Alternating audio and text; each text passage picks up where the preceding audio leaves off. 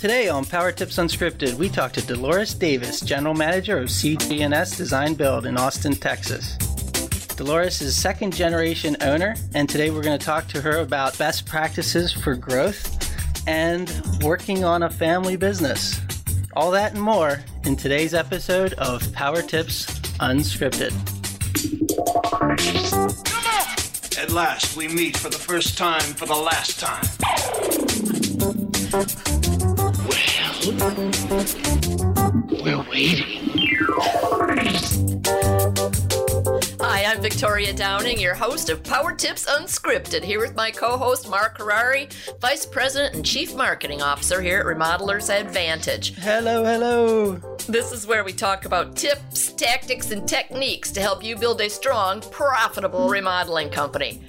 So I'm really excited about today's episode because we get to talk to Dolores Davis. She's been a longtime Roundtables member. She's very active in the industry. She's one of the women in construction to watch. And we're going to talk to her about all sorts of good stuff today as she shares a lot of her experiences in growing a large, family owned, successful remodeling business out of Austin, Texas. Welcome, Dolores. Hello, Victoria. Hey, thank you so much for being here with us.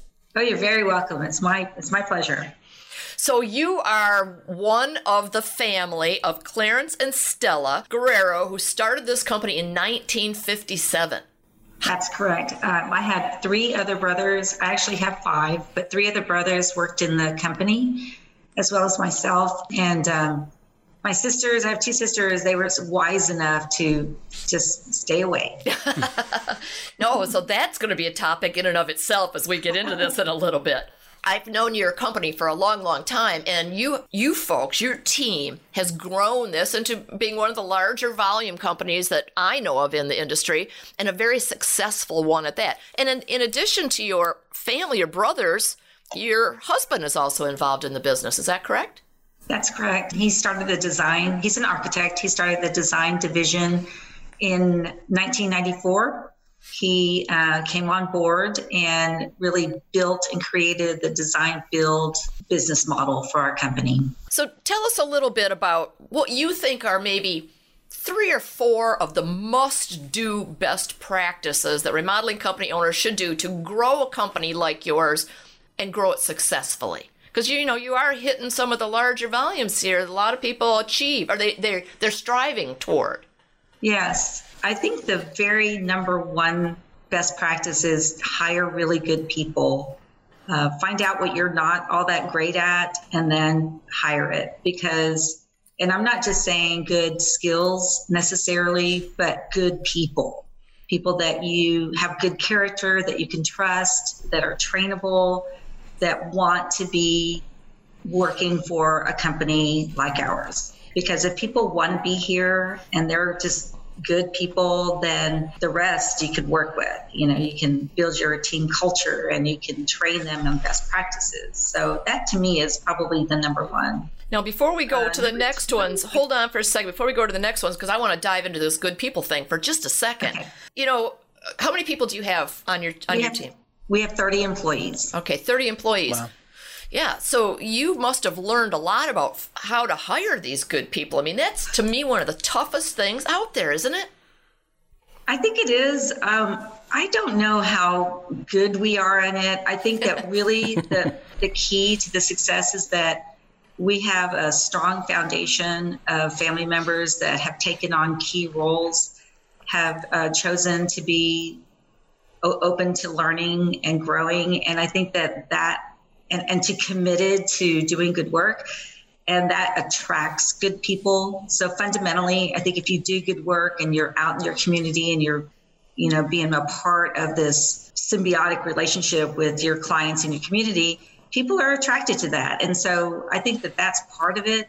The other part is just um, learning learning from people like remodelers advantage folks and you know, just trying to do the best thing and and find different ways to hire people and and by no means have we been 100% successful, but I think that when people come and they love it here and they stay, that's a win. I'm curious, Dolores, just on that. You you mentioned looking beyond just the um the skills and and the resume and, and at themselves. Is, is there anything specific or, or a trick, anything you do in the interview process to kind of dig that out?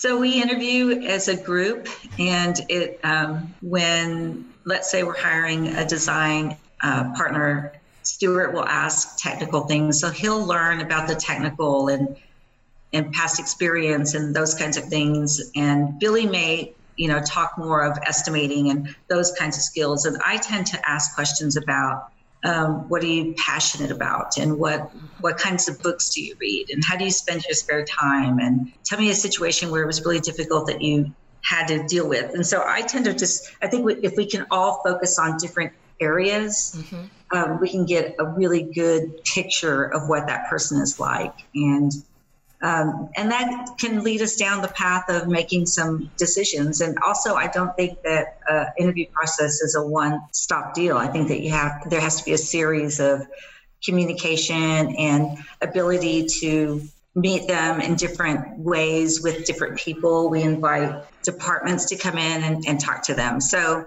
that's a spread really, it out, spread spread the love, and let other people be part of it. That is a very good tactic. I think we do a lot of that same thing here. I, and, and you can tell you're the culture queen there, right? You're the one that's trying to dig that out if they're going to be a good fit.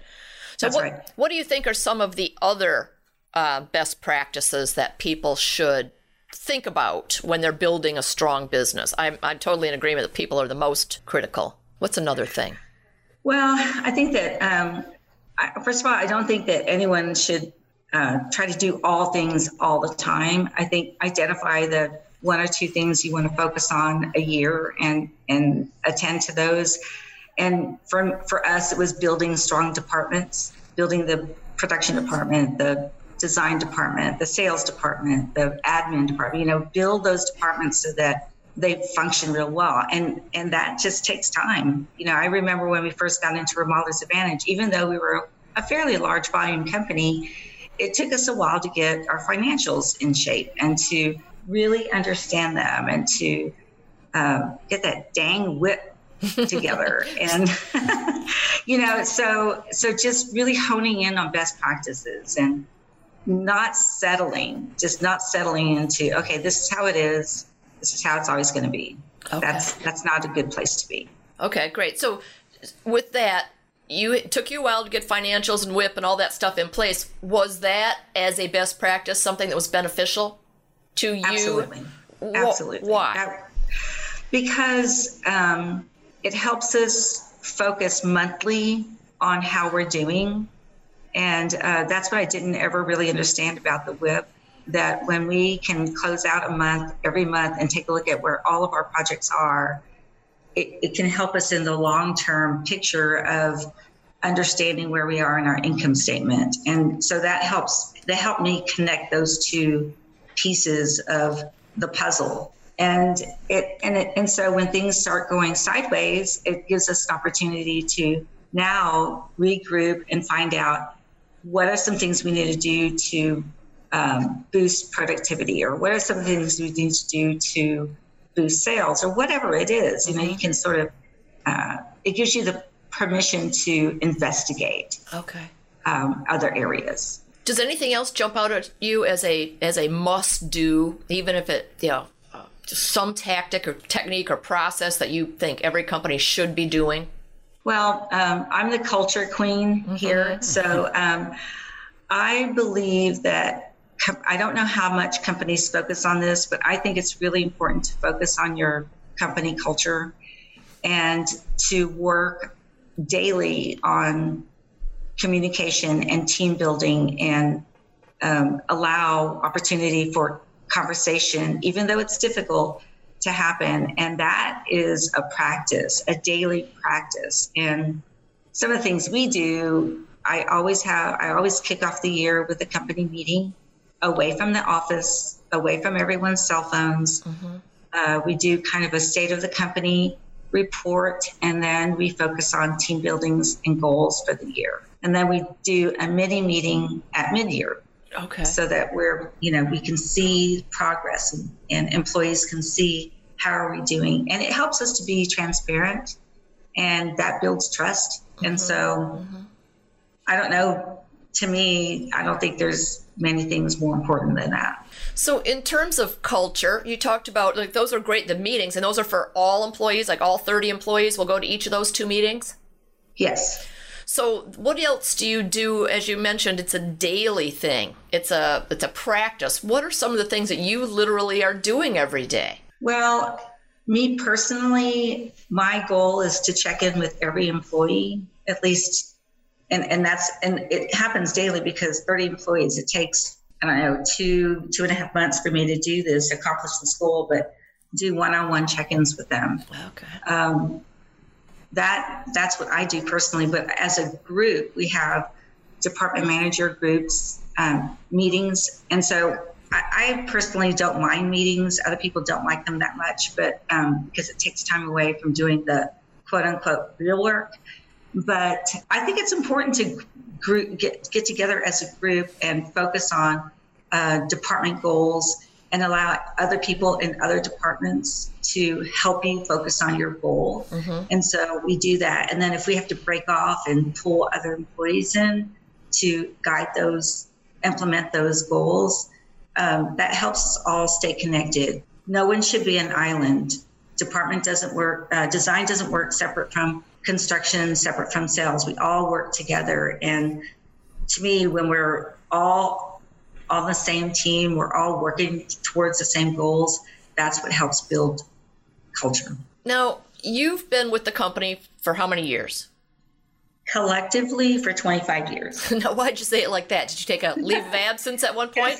See, so I, I started working here, then I left because of family, then I came back because of family. um, so, um, yeah, it's been 25 years. I, I, I went away for two years. So, give us a little bit of a timeline on where how you evolved to be in the position you're in today. Well, um, so when I first started here, I was raising a family, so I didn't want to work full time, and I became the production assistant. And I had no clue what to do. I didn't know anything.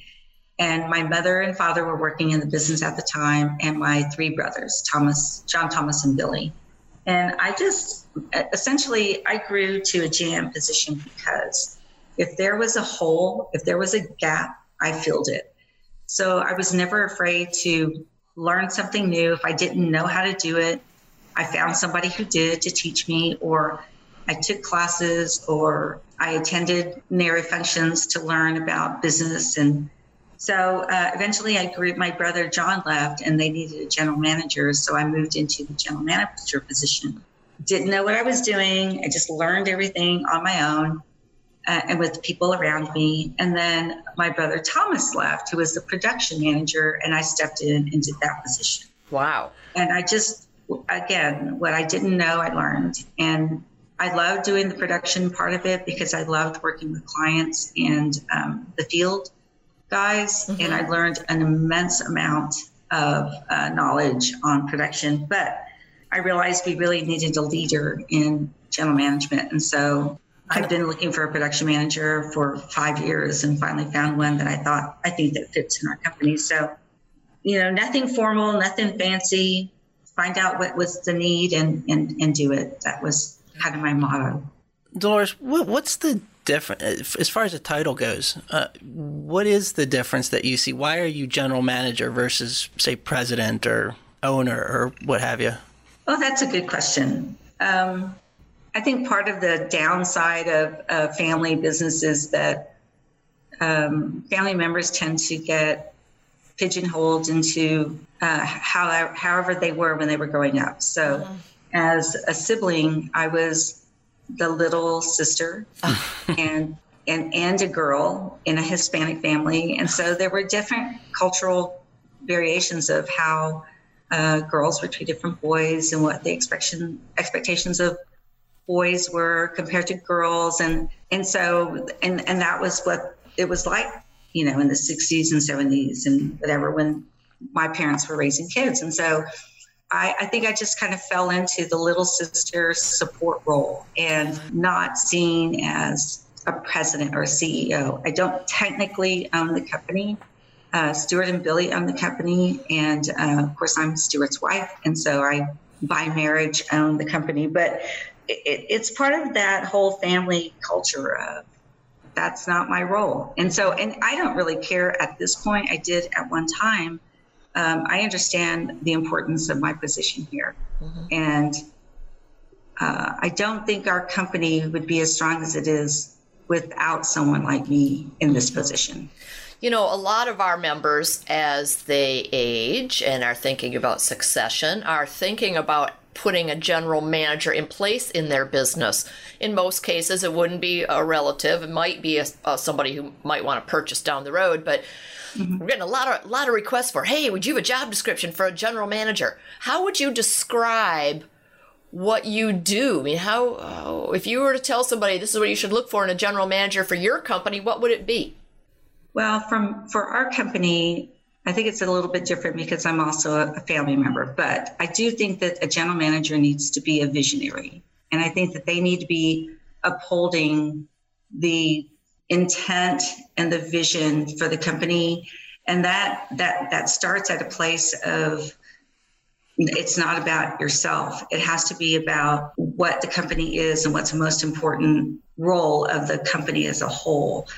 And I believe that um, that means that we have a responsibility to hire good people and take care of our employees mm-hmm. and do that thoughtfully and intentionally mm-hmm. because employees will take care of clients really well and clients will take care of your company and i think that if you if we sometimes i think we get that a little backwards and so mm-hmm. i feel like a general manager oversees all operations and the people that do those operations are our employees so I feel like that's my main role. I don't lose sight of anything. Every operation has I, am a, you have to a general manager, a good general manager must be a check-in to every single part of the mm-hmm. operations, mm-hmm. from as far out as it goes, as far up as it goes, and far down. And I mean up, like to the president level. You have to be willing to manage your president, and you have to be willing to, you know, talk to the field guys, you know, wh- whoever they are, they're all equally important.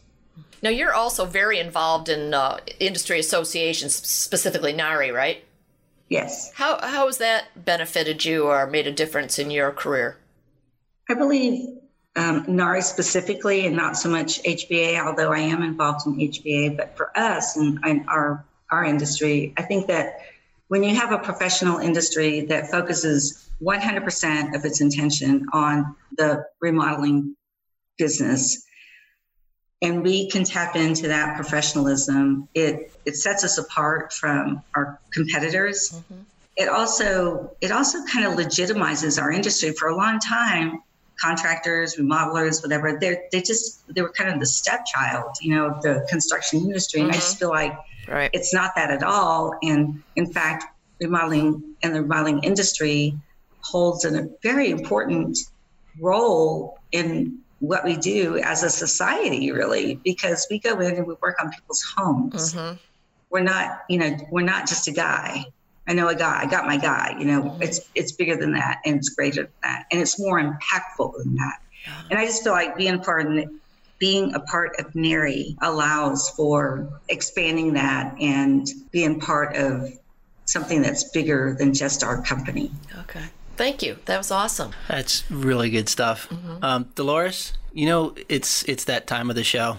Oh no. Yeah, it's uh, that yeah. time. And now here's a Remodelers Advantage lightning round. It's a trap. All right, I'm putting 60 seconds on the clock. Are you ready?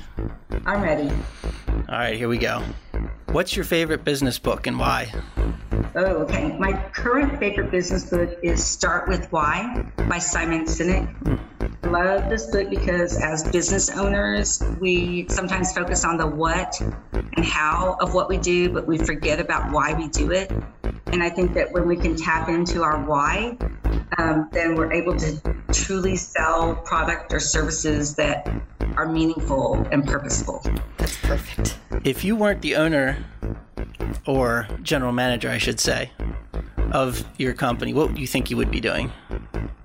Well, I love people, so I probably would be consulting. Hint, hint. if I weren't in the industry, I would definitely be a social worker. What are you not very good at? My gosh, I'm not a good strategizer. and so I learned that if you surround yourself with people that are good at those kinds of things, then I'll always win. Your room, your desk, or your car? Which do you clean first? My room. Describe the color yellow to someone who's blind. Yellow is happy and vibrant and um, expansive. Good. Uh, there you go. That was good. awesome. Awesome. Well, Dolores, thank you so much for being here. Um, it's been a pleasure just to be able to pick your brain a little bit and, and hear about the things that you're thinking a- about every day and and constantly as you're helping to build this awesome business in Austin, Texas. What a cool town! Are, I got to ask you, are you weird? Definitely. So before we go, I want you to share your five words of wisdom. Let's have them. Okay. Well, because um, my dad Clarence is a we have he has these Clarenceisms. His favorite one is it. I, I, I'm going to put if in there, but if you ain't got some, get some. Okay, what does that mean? But if it, but if it were me, I would say be a lifelong learner. Oh, good. Yep. That's really good. Yep, perfect. And that certainly fits in with our culture here. So thank you so much for being part of this. I appreciate it greatly. We'll talk You're again welcome. It was a lot of fun. All right, Thanks, Dolores. You know, I- they've done some fabulous things with that company, and to think of working with that many family members. I can't wait to get away from my family members. Well, not my kids though. Yeah. You know, I mean they're little. Yeah, right. When they get older, maybe. But yeah, that was that was fantastic. and obviously, there's such a focus on culture at that company. Yeah, it's got it's you know you almost have to with I mean thirty plus employees. I know it. ish. Yeah. And the whole um, just having a general manager, and uh, I love how she said she's got to be willing to manage the president as well. So Just, and just think how difficult that is if you weren't the president's brother or sister, you know? no question. And that adds that whole other level. well, hey, I mean I try to manage you all the time. It It doesn't work, does it? no, but it's a challenge. So, well, this has been Power Tips Unscripted. Thank y'all for being here, and we'll see you again next time. This has been another episode of Power Tips Unscripted, the remodeler's guide to business. Visit www.remodelersadvantage.com to learn more about Roundtables, our world class peer advisory program. There you can also find information about our business consulting services, upcoming live events, and much more. And finally, don't forget to subscribe to the show and comment on iTunes. Thanks for listening.